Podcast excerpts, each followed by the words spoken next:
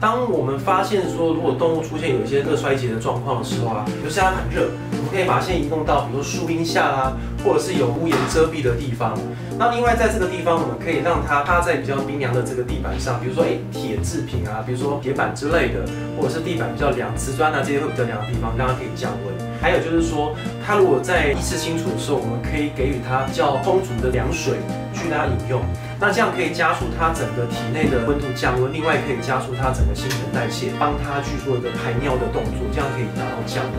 那第三个就是说，我们也可以使用像一些凉水，比如说我们可以用花洒或者是一些喷洒器，我们可以喷在它全身淋湿或者是浸湿，泡在水里面。比如说有浴缸啦，或者是说有一些可以淋浴的空间，我们可以把它全身淋湿。但是切记就是说不要用太冰冷的水，因为太冰冷的水基本上它的身体的这个末梢循环，它的血管反而是容易会关闭的，这个时候其实是有害它的降温，所以只要凉水就可以。第四个大家就是说，诶，如果说还是觉得状况不是很好，还是会建议就是就近或者是熟悉的动物医院赶快送医，去确认说它目前体温是不是已经降到正常的温度下。